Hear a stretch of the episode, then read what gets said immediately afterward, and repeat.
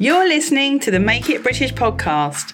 I'm Kate Hills and I'm on a one woman mission to save UK manufacturing. I invite you to join me each week when I'll be sharing the stories behind some of the best British made brands and UK manufacturers and offering you advice and tips on making in the UK. So let's get on with today's show.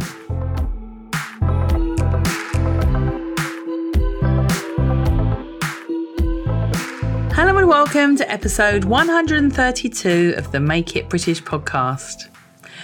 Today, I'm going to be sharing with you a webinar that we did last week, which was all about Made in the UK labelling, otherwise known as the rules of origin. So, exactly what are they? What products can you label as made in the UK? What percentage of a product has to be manufactured here for you to label it? as made in the UK? Do the raw materials have to come from the UK? And what are the myths surrounding what can and can't be labelled as made here in the UK? So, I hope you enjoy this episode. There are slides and also a video recording of the actual webinar. So I will put a link to those in the show notes for this podcast. There is a little bit of background noise. The audio is probably not quite as good as it normally is here because it was recorded in a live webinar environment, but I hope that doesn't spoil your enjoyment. And I'd love to hear from you if you do make products in the UK. If you've got any questions about their labelling, you can always email me at kate at makeitbritish.co.uk. Welcome, everyone. Thank you so much for coming. And I'm now going to run you through a presentation. It's not that long, and I'm going to try and simplify everything for you and give you specific examples about what can and can't be lab- labelled as made in the UK and what the rules of origin, as they call it, what they actually are. So, what are we going to cover today? Well, firstly, let me just tell you for those of you who don't already know, let me just tell you a little bit about Make It British. Um, we're a membership organisation, also an events company that has been running for nearly 10 years now. And all the companies that we promote and that we have exhibiting at our show all make in the UK. So I've become um, very interested, shall we say, in what the rules of origin are in terms of what you can and can't call made in the UK. So, what are we going to cover today? Well, firstly, I'm going to talk a bit about the rules, and there are several different versions of the rules. So, I'm going to cover what they are and try and clarify that and simplify that for you. We're also going to talk about what percentage of a product has to be made here in order for it to qualify. One of the things that we're also going to cover is whether the raw materials have to come from the UK or not, which is a hot topic. And I know it's one of the issues that lots of people have in understanding the country of origin rules. We're also going to have examples of what can and can't be labelled as made in the UK. So I've got some specific examples for you. And also whether you have to label a, com- uh, a product with its country of origin.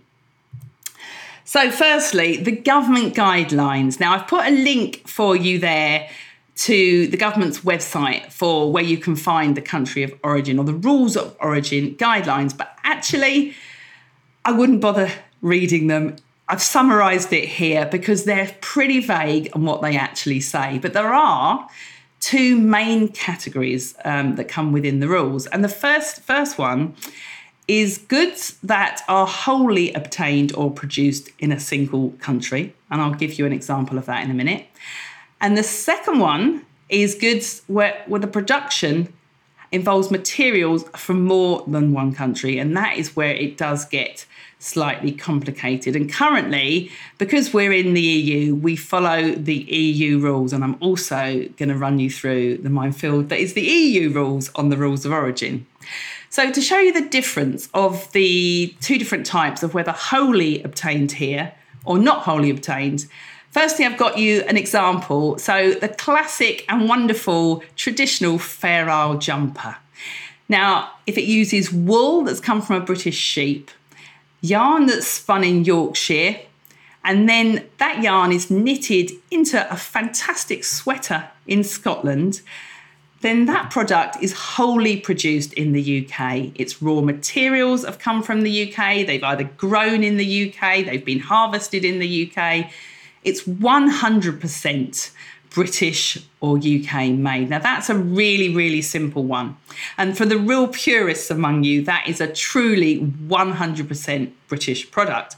However, it's not the only type of product that is classified as made in the UK. So let's go on to what type 2 is, which is got an example here, which is a printed dress. So, say that this particular dress, the cotton is grown and spun, and the fabric is woven in India. Then maybe that fabric tra- travels to Turkey, where it's dyed and then printed. Then the fabric comes into the UK and it's stitched at a factory in London.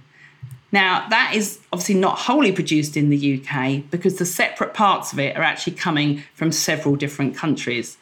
Now, that can be labelled as made in the UK, and I'll go through the reasons as to why later on.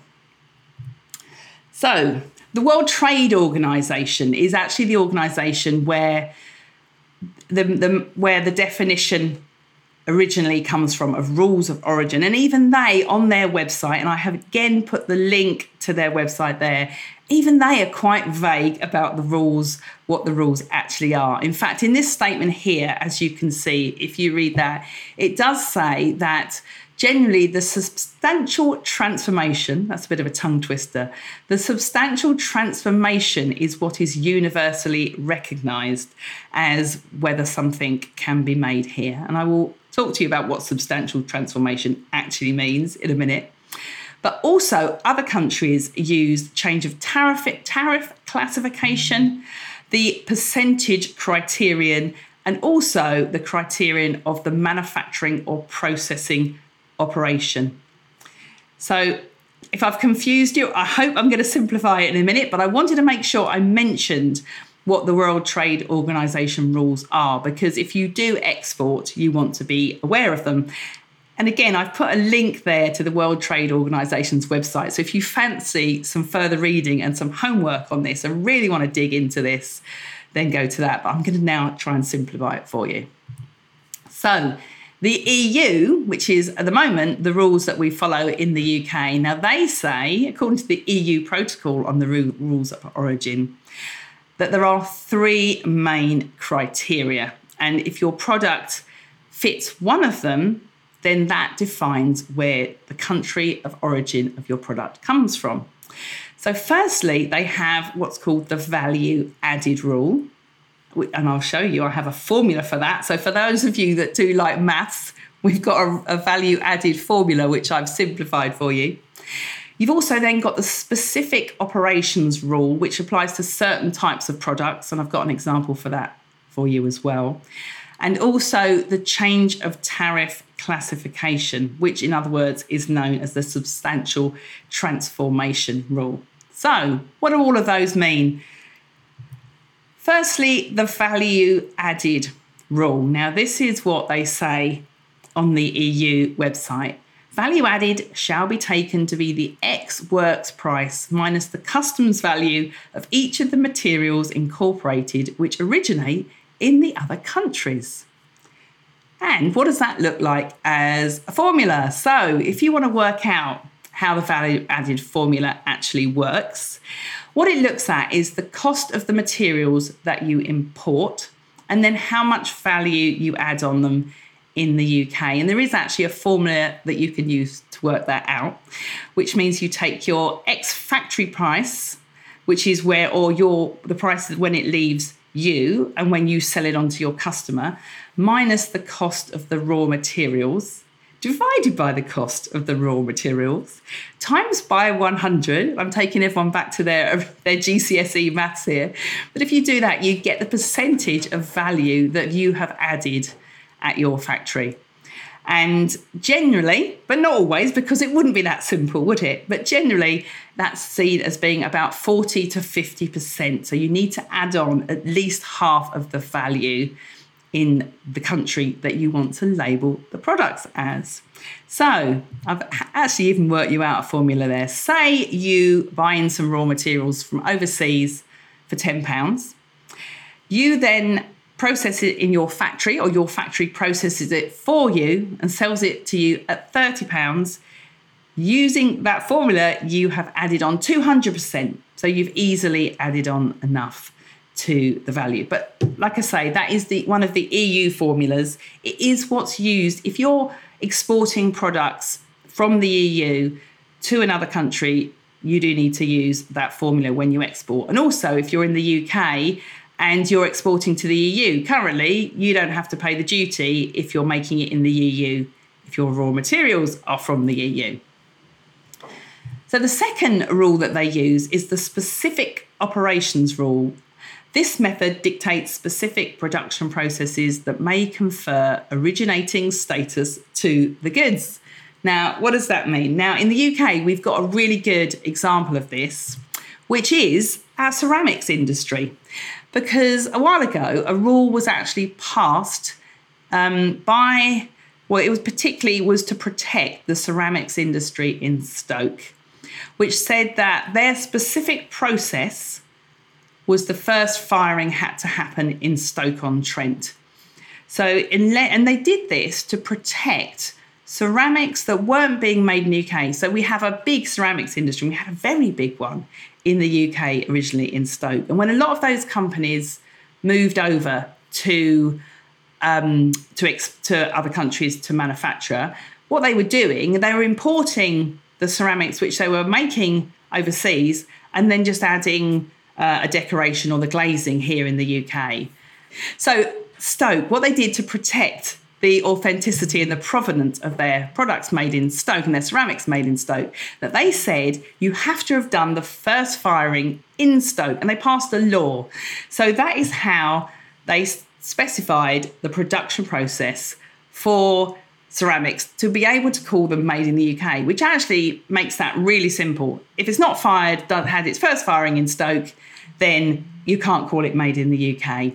Um, but unfortunately, it's not as simple with many different other product types. I wish it was, and maybe one day it will. But currently, that's one of the main products that it refers to, and the, there aren't many others. Correct me if anyone knows something else um, where that's the case, but I don't think so. And the final rule is the change of tariff classification. So that is when a product is substantially changed to the point that it requires a different classification Sorry, that's my cat scratching away in the background, making a terrible racket. Um, so that's when a product is substantially changed to the point that requires a different classification. Of the three methods, this is generally the method used when exporting or importing goods. So, what does this substantially changed actually mean? So, as an example, and one of the clearest examples is raw material versus finished product. So, if you have leather and its product classification is leather. When you turn that leather into a bag, its classification then becomes a leather bag. It has a different end use, and that's the easiest way of thinking about it. Before, it's the skin of a cow. Afterwards, it's something you carry your products around in. So it's a completely different end use and it has a different classification. It's not always that simple, but I'm going to give you some examples. So, what we generally use in the UK still, and what we use as Make, uh, Make It British, is the Trading Standards Act from 1969. So, for want of any other method that has become standard procedure, shall we say, and because everything else is so confusing, the rule that everyone still uses and um, is the Trading Standards Act from 1968, which says Goods shall be deemed to have been manufactured or produced in which in the country in which they last underwent a substantial underwent a treatment or process resulting in a substantial change. And until we have a new act or a new law, this is the one that most people adhere to. So what does that actually looks look like when it comes to real life? Well, this is where I have a little bit of a quiz for you and a little bit of a challenge. So I can see you're all quite active in the chat. So I'm going to give you some examples. And what I want you to do is say yay or nay, yes or no. Do you think it can be labelled as made in the UK based on the substantial change and where the substantial change took place? Right, are you ready? So, and don't forget, if you do have a specific product of your own and I don't cover it as one of the examples here, then please do write in the Q&A. I can see a few people have written something already and I will cover those specific products at the end. So, firstly, we've got a high top van. So, let's say something, um, well, a, a well known branded high top van, um, which is from a company that's not British owned. So, uh, the company is not British owned. The parts are imported from overseas, so maybe things like the engine, a lot of the, the moving parts, even some of the bodywork, maybe. It's then assembled in a production line in England and it's sprayed and finished here in the UK as well. So, what are your thoughts on that? Who's saying yes? Who's saying no? Julie says yes. James says no. I can see lots, I can see the majority of you are saying Yes. Well, I can say that the majority of you are correct. Yes, um, that van can be called made in the UK because the substantial change that took place was when it was assembled in England. So before that, it was a whole group of different parts. You couldn't drive around in it, and they all you might have something that's an engine, you might have, you know, all the different bits once it's assembled together, that is the substantial change, and that is what defines that as being made in the UK. And for actually, for instance, Vauxhall make some of their vans in the UK, and they do label and and um, promote them as such, even though a lot of the parts come from elsewhere in Europe. Right, brilliant. That was well done. What about the next one? So we've got a diamond ring. Now, the diamond might have come from, been mined from somewhere in Africa. Maybe the gold that it was used to mount it in was from outside the UK as well. But the diamond was actually set in the UK and then it was sold um, as a wonderful engagement ring to someone. What do people think there? Yes or no? Oh, you're all doing well. You're doing very well. Right, okay, so that ring, yes, that can also be labelled as made in the UK. And the reason is when the jeweler went about setting that diamond in the UK, they made a substantial change. Before that, it was a precious stone and it was a piece of metal. So it was the process in which they set it in the UK. And actually, what I could have added on there is that the ring was designed in the UK, but have, had they set that diamond designed it here and then set it outside of the UK again, that would have wouldn't have counted because the design process doesn't count. It has to be the actual point of a substantial change that physically happened to that product. Right, next one. Now, I've probably already given you a clue on this one, so let's see who was listening. So, if you've got a mug that's printed in the UK, maybe the, the clay comes from overseas. The first firing is maybe done somewhere like Thailand. Um, but the transfer on it is applied in the UK. What do we think about that? I think everyone's got that right. That is correct. Not British, even though it's got a Union Jack on it. And don't ever be fooled by the Union Jack. That's what I call fake it British. Um, you're having a Union Jack on it does not mean it's British or made in the UK. And that is because when the first firing of that mug was done overseas, then um, that's where the substantial change took place. Right, have we got anyone here that makes furniture? I've got an example here of an upholstered chair. Um, so, say the parts of this chair are made outside of the UK, it's assembled overseas, but the cloth that's used for it is made here. It's cut and stitched and put and upholstered here in the UK. So it's covered here in the UK, but the frame of it is not from the UK. Now, this one is slightly more ambiguous and more tricky. So, what is everyone's thoughts on this one? I think we're split about 50 50 on this. Right, okay. So, those that said it wasn't made in the UK were correct. And that is because when the chair was assembled overseas, that's when it turned into the sum of its parts. So, fabric, metal legs, um, whatever makes up the body of the chair, to when you could actually sit on it and when it became usable as a chair, actually didn't happen in the UK. So, that is just finished in the UK. So well done to everyone that got that one right. Now, this is probably the one I get asked more than anything else, and it's about the printed t shirt. So, if you've got some, um, if you've got a a t shirt or any item um, that's printed, maybe this t shirt, the fabric is knitted overseas. You've also had the cloth cut and stitched, maybe somewhere like China, but you've put the print on the front. So, maybe it's some substantial decoration has gone onto the front of it. Uh, maybe it's embellished here, printed here. You've sewn the label on in the UK.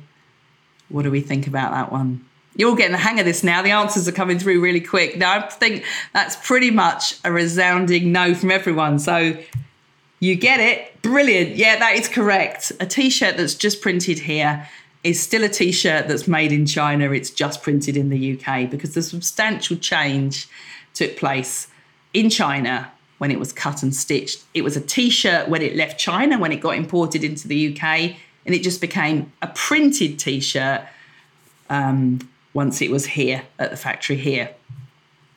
So I think this is now my final one a pair of shoes. Have we got anyone here from the footwear industry? Because I know this is always a very hot debate amongst the purists in Northampton, where we still make a lot of shoes. So the leather may be tanned overseas, and many footwear factories do actually stitch their uppers in India. The soles themselves may have been made in China, but in the UK, they will last the shoe, which is when they shape it, and they will add that sole and finish it in the UK, finish it in England, even finish it in Northampton.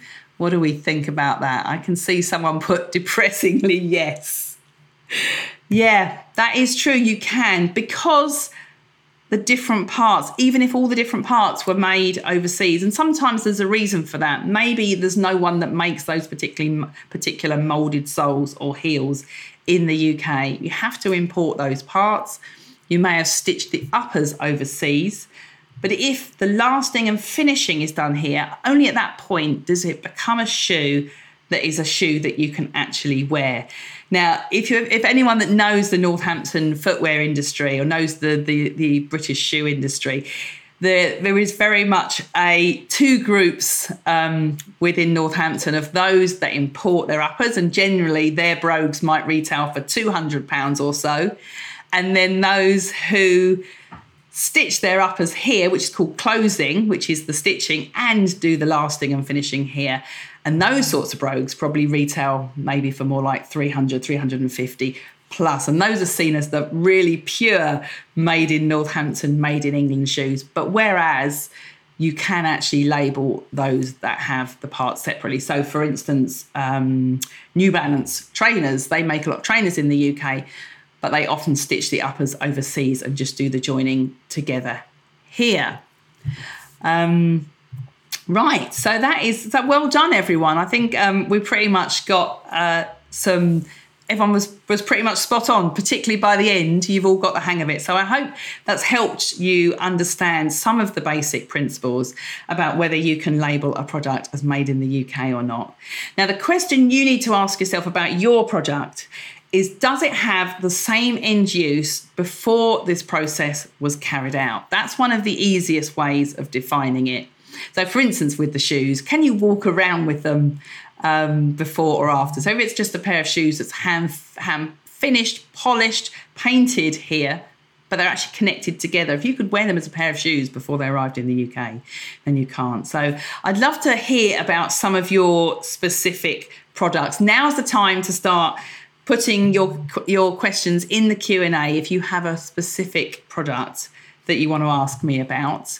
Um, while you're doing that, I just want to define some of the things as well that definitely, most definitely don't count, but which you will see people use in order to try and um, give people the impression, what I call fake it British, give people the impression that they're making a product here. And, and they do that because there's a real value to having a made in the UK label um, on a product. And that is the problem. People know that if someone sees made in the UK written on something, they will pay a little bit more for it. They expect it to be quality. It's that stamp of, you know, genuine providence of having made in the UK. So unfortunately, there are some people that will try and mislead people into think, thinking something is made here. And some of the phrases and the things that are used are designed in the UK.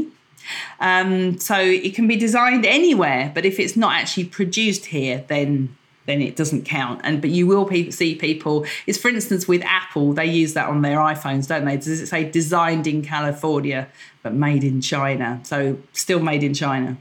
Um, another one that's slightly more tricky is developed in the UK, and usually that means that maybe the sample process or the initial prototypes. I mean, take Dyson for instance with his Hoovers. I think he uses that one, developed in the UK or engineered in the UK as well might mean that it was developed here, but it doesn't actually mean that the production for the you know the full-on mass production was actually done here. Um, the other thing is whether a company is British owned or not. Now, again, the purists would say you need to be a British owned company with materials that have grown or uh, been harvested here in the UK and you need to make it here in the UK. That would be a truly British product. But unfortunately, a lot of our biggest UK manufacturers, you know, for instance, the car industry, sadly are no longer British owned. It doesn't mean they can't call it made in the UK, but some people do have their preferences to actually prefer to buy from companies which are British owned as well. Um, and also that old trick with just putting labels on here or some fancy packaging or maybe a bit of decoration. I don't see so many examples of that happening now, um, but yeah, it does still it does still go on. And if anyone does know about any of this fake it British stuff going on, always let me know. Let us know here at Make It British because we like to out those sorts of uh, those sorts of people.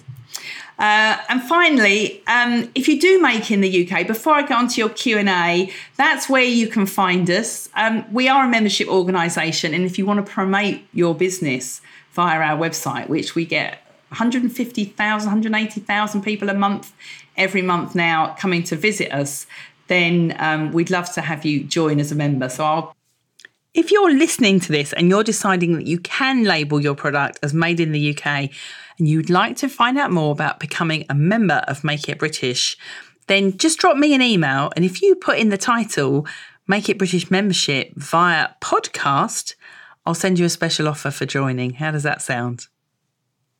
Right, okay, I'm back. So let's see what we've got in the Q and A. Right, okay, so um, where should we start? First one, Julian Moore.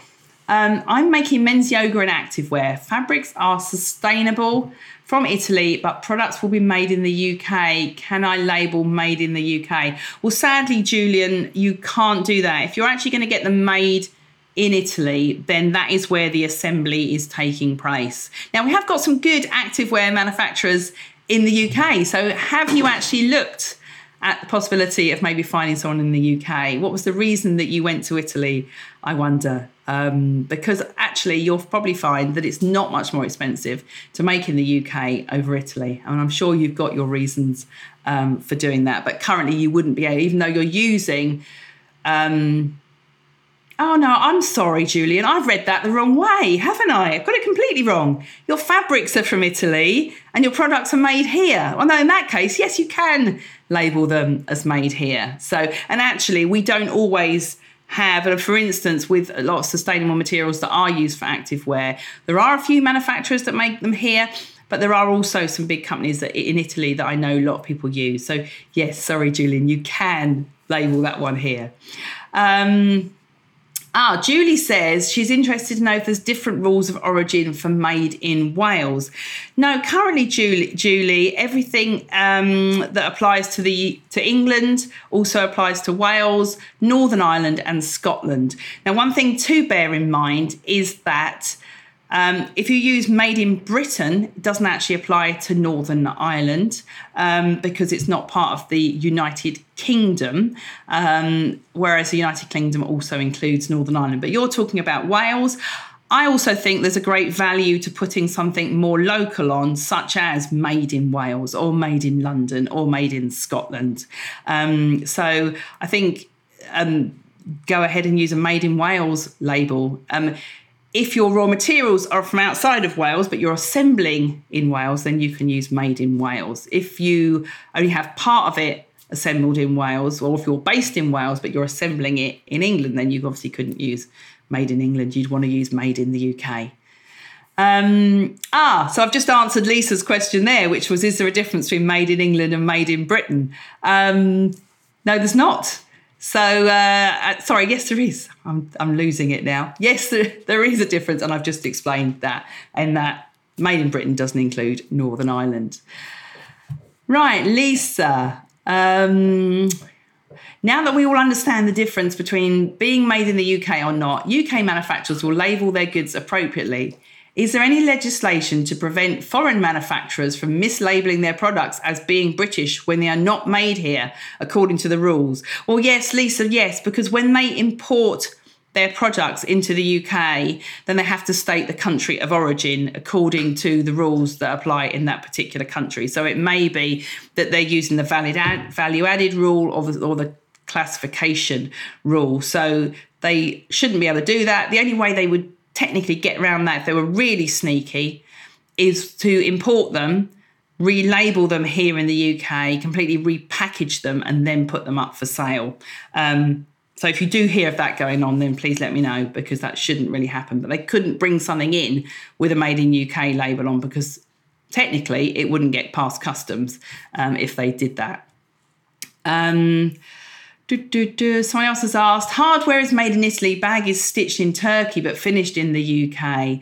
Can it be labelled as made in the UK? Unfortunately, um, that one can't because it turned into a bag in um, what country did you say? Turkey. So it turned into a bag in Turkey. So unfortunately, um, that person, that's an anonymous attendee. I can't, um, yeah, that one would have to be made in Turkey, I'm afraid, no matter what sort of embellishment or finish you did in it, because it's still a bag.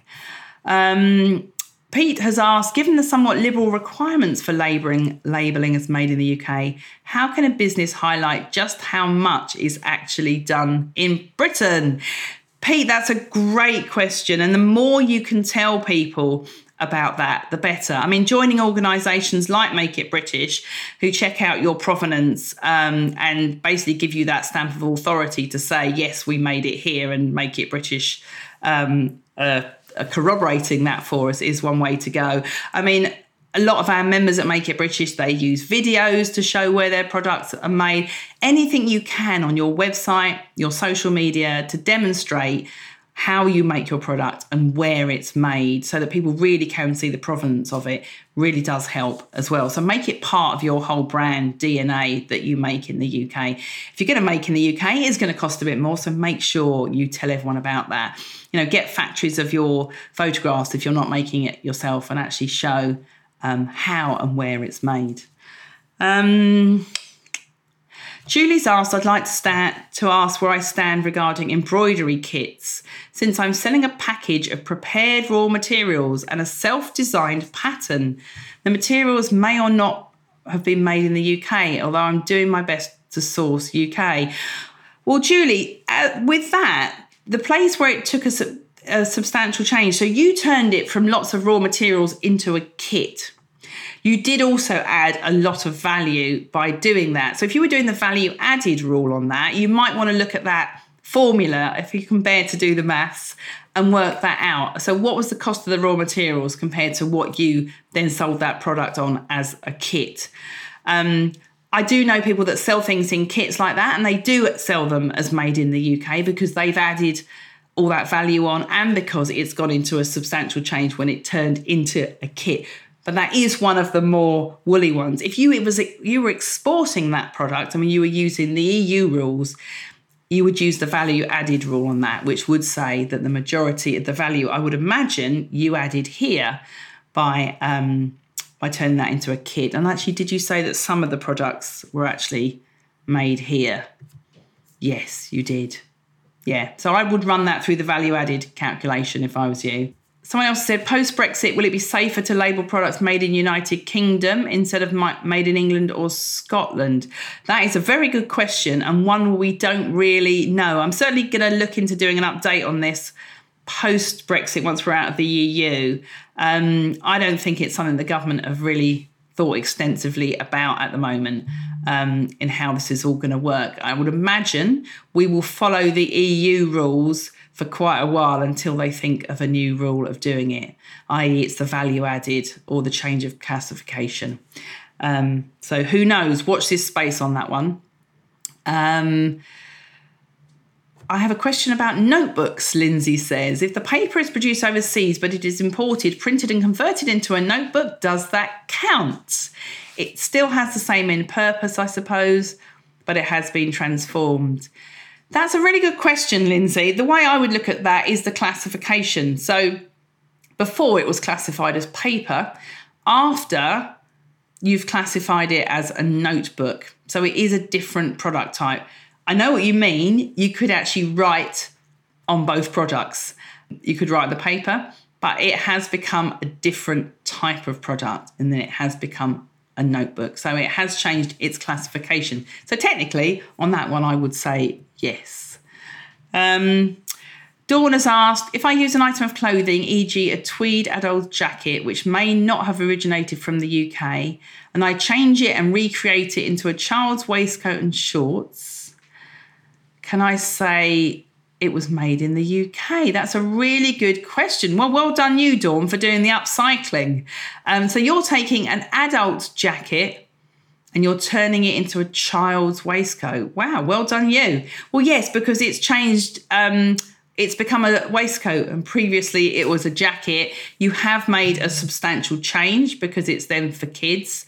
Um, and that's upcycling, isn't it? So the upcycling and the value that you've added here has been done by you um, in your workshop yourself. So that's a really good question because actually, back in the day, I used to have a business and that's what I used to do. We used to recycle old cashmere jumpers, for instance, into new ones um, which did mean taking them apart and putting them back together again. So, in that respect, it is a substantial transformation because um, you know, it's not like you're just cutting the cuffs off, are you? So, yeah, I would say yes, you can definitely call that made in the UK. Um, has asked, uh, can you label a product that shows that it is made in the UK and shows that it is not a fake UK product. I currently use a GB flag label, but I know that anyone can sew them into any garment. Thanks, Odette from Novell Habit. Yeah, well, that's a really good question. Unfortunately, like I said earlier, there is a lot of opportunity for people to fake it at the moment. Um, so I think the best thing you can do is actually to demonstrate properly that you are genuine. Tell your customers about actually where you made your product from. People are pretty good at sussing out what is and isn't um, made here um, once they look behind the initial label. You'd be surprised. So, um, yeah, that would be my answer to that one. Um, James says he makes beard balm and oil. Some of my more raw materials are imported from overseas from my UK suppliers.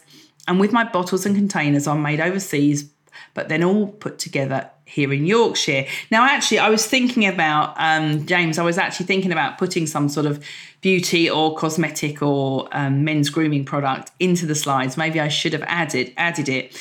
Technically, yes, you can call that made in the UK because you've actually completely changed its end use um, by mixing it all together. So, yes, you can. And that is one of the things um, for the beauty industry. A lot of different um, oils and things are imported, provided you're not just bringing in one oil um, in a bottle and chucking the label on it. I don't think that's what you're saying you're doing.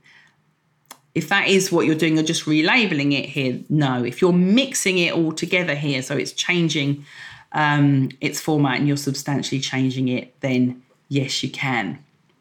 Um, Peter's asked, will the slide deck be available? Yes, it will actually, definitely. And I'll put the links that are on the slide deck to the EU website, the government website, um, the World Trade Organization, just in case anyone fancies a bit of bedtime reading. I will um, send out the slides via email after the presentation. Hopefully, with the recording, if I've managed to um, to get all the recording right.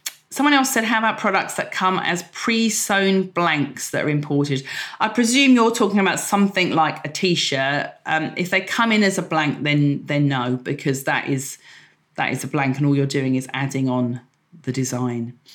Um, is there a specific made in UK sign that we need to use, or can we have one design? You can do whatever you want in terms of how you tell your customers that it's made in UK, Stephen. So you can design that however you want, um, whether you want to use the Union Jack Union flag or not. We're generally moving away from that um, at Make It British because sometimes it's been used so much by people who are just putting a flag on things to make it look British that um, I think it can almost look a little bit too patriotic and not about actually the genuine sort of manufacturing and quality provenance of a product. Um, even though there was quite a lot of Union Jacks in this presentation. um, Lisa said she paints silk scarves with bolts of silk. Can I label, label my scarves hand painted and handmade in the UK? Now, Lisa, with your scarves, are you already bringing them in as finished scarves but just painting them?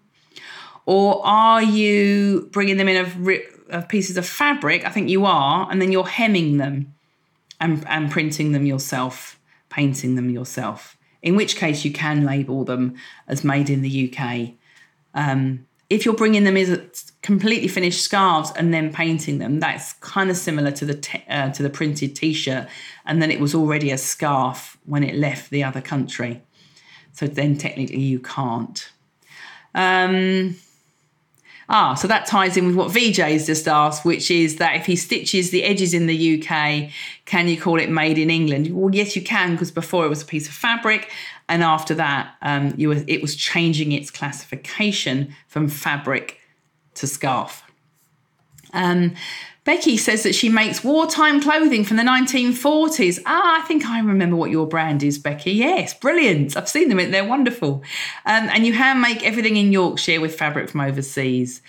Is there any value in labelling made in Yorkshire over made in Britain? Well, I would think that anyone in Yorkshire would say yes, label it as made in Yorkshire. In fact, um, it, you know, a lot of a lot of the woolen mills specifically say that it, they're made in Yorkshire. Um, you've got companies like Abraham Moons there, haven't you? Which they use made in Yorkshire. I'm pretty sure they do on their website as well. So more and more people are interested in buying things which are locally made. And if you're aiming at selling to people, other people in Yorkshire who particularly care about supporting skills in Yorkshire, then I would say definitely go ahead um, and label them as made in Yorkshire. So you could also test it out and see, you know, when you when you put out maybe an email promotion to your customers and you talk about made in Yorkshire over made in England, does that get you more people buying your products? Um, do the test and see, or survey your customers and ask them, did they buy from you because you had made in Yorkshire on it? Or did they buy from you because they loved your 1940s vintage inspired clothing? Um, so just test and see. That's the best way. There's not really any definitive yes it's better to label as made in the uk or made in london or made in britain or, or made in yorkshire. Um, there isn't any particular best or worst. It is a question of what is best for your brand really. Do you make that part of your brand that you're actually made in yorkshire? Okay another cosmetics question about cosmetics powder which is from china um, but it's packaged in the uk and the bottling and assembling is in the uk well assembly is a word often used, as you saw earlier, by the World Trade Organization and by the EU as if, if it was assembled in this country, then yes, it can be labelled as made in the UK. So I would say yes to that one. Um, Sunil has got a writing instrument. Aha. Also, is it a pen or something, Sunil? We do have some members of Make It British who make pens, um, and they make them in the UK, but I think some of the materials come from outside of the UK. Um, so, Leanne Gilly. We manufacture knitwear in the UK, but some of our lines are manufactured in the EU. The wool is from Yorkshire. Can they be labelled as made in the UK? Unfortunately, not. Um, if you're actually making them in the EU, then you would have to um, label them either as made in the EU or move your production to the UK. We've got some great knitwear manufacturers here in the UK. It's one of our strengths, especially if your your, your wool is coming from Yorkshire. Leanne, if you're based in the UK, I would say find some of the manufacturers in the UK that make uh, knitwear here and maybe look at changing your production. Um, maybe that's something you're thinking about. Hello, Morris. How are you? So, Morris has asked Is made in England accepted by overseas customs? That is a really good question, Morris, actually. Um, technically, in the EU, they want you to label as made in the EU, but no one really pays attention to those rules because if you buy a, something from made in Germany, they don't put made in the EU, EU on it. That's a really good question. I would imagine so. I mean, when you fill in the customs, they're going to ask you which country it was actually made from. I'll tell you what, I'm going to follow up with you on that one because I'm going to find out um, whether made in England is okay. I suppose it depends what you put in on your paperwork rather than what's actually on your product with that one. Natalie says if we sell bags and backpacks and want to sell them as made in the UK, how much of the bag would have to be made here? Well, okay, so Natalie, I suppose a bit like the shoe, if you so wished on a bag that you wanted to make half of the, you know half of it um, the pockets maybe and then stitch them together as a bag if it was still usable as a bag before it arrived in the UK then you would have to label it from the country where the assembly took place that turned it into a bag. Um, it would be good to get an example of what that actual product is. Um, maybe pop that in the chat because um, I can see we're getting to the end of the questions, and um, and I'll it would I'm think imagine you're talking about having the bag made elsewhere. If especially if it's a backpack and it's quite labour intensive, you're probably making the majority of it elsewhere. Um, ah, thank you to Keith. Ah, so I can see Keith just popped up in the chat, and Keith is actually a bag manufacturer. Hello, Keith, how are you? So you cannot have made in England um, on your documentation. You have to have made in the UK, but only on your documentation. Yeah, that's what I thought, Keith. Brilliant. So you can use made in England, made in Britain, whatever you want on your products, but on your documentation, if you're exporting, you need to have made in the UK. Brilliant, Keith. Thank you very much for that. That saves me having to trawl through the website and the documentation myself because the EU website is just um, not easy to navigate with rules like that. Um, and finally, I've got James. Hello, James from British Millerain. I thought you might ask this question. So, using the value added formula, right? So, for James here is from a fabric company called British Millerain, aren't you, James? And the fabric is woven outside of the UK. It then comes into Lancashire, where you you dye it, you finish it, and you use it for outerwear. So you wax a lot of your fabrics, don't you, at British Millerain James? Now, if you use the substantial change rule, then technically you couldn't label it as made in the UK. However, as you've just pointed out here, if you use the EU rule of value added, you are adding 150 to 250% by all the extra processes you're adding on that fabric. So, as it stands at the moment, James, I would imagine, I'm sure you export your fabric already. You export that fabric as made in the UK because you're adding all that extra value on. So, um, yes, you can. Um, who knows whether the rules may change when we leave the EU and whether you may have to do the weaving here as well um, going forward when you export. It's going to be one to watch, which I'm sure is the reason you came to this webinar because you wanted to find out. So, yes, you've used the formula. Um, and I would say currently, yes, when it comes to export. Brilliant. So, I think that's everyone's questions. Thank you very much, everyone, for joining. So, I hope you found that useful. I'm going to put the slides, as I said before, with the show notes for this podcast, which you can easily find at makeitbritish.co.uk forward slash 132, as well as a link to find out more about becoming a member of Make It British. So I hope to hear from you soon. Take care. Bye.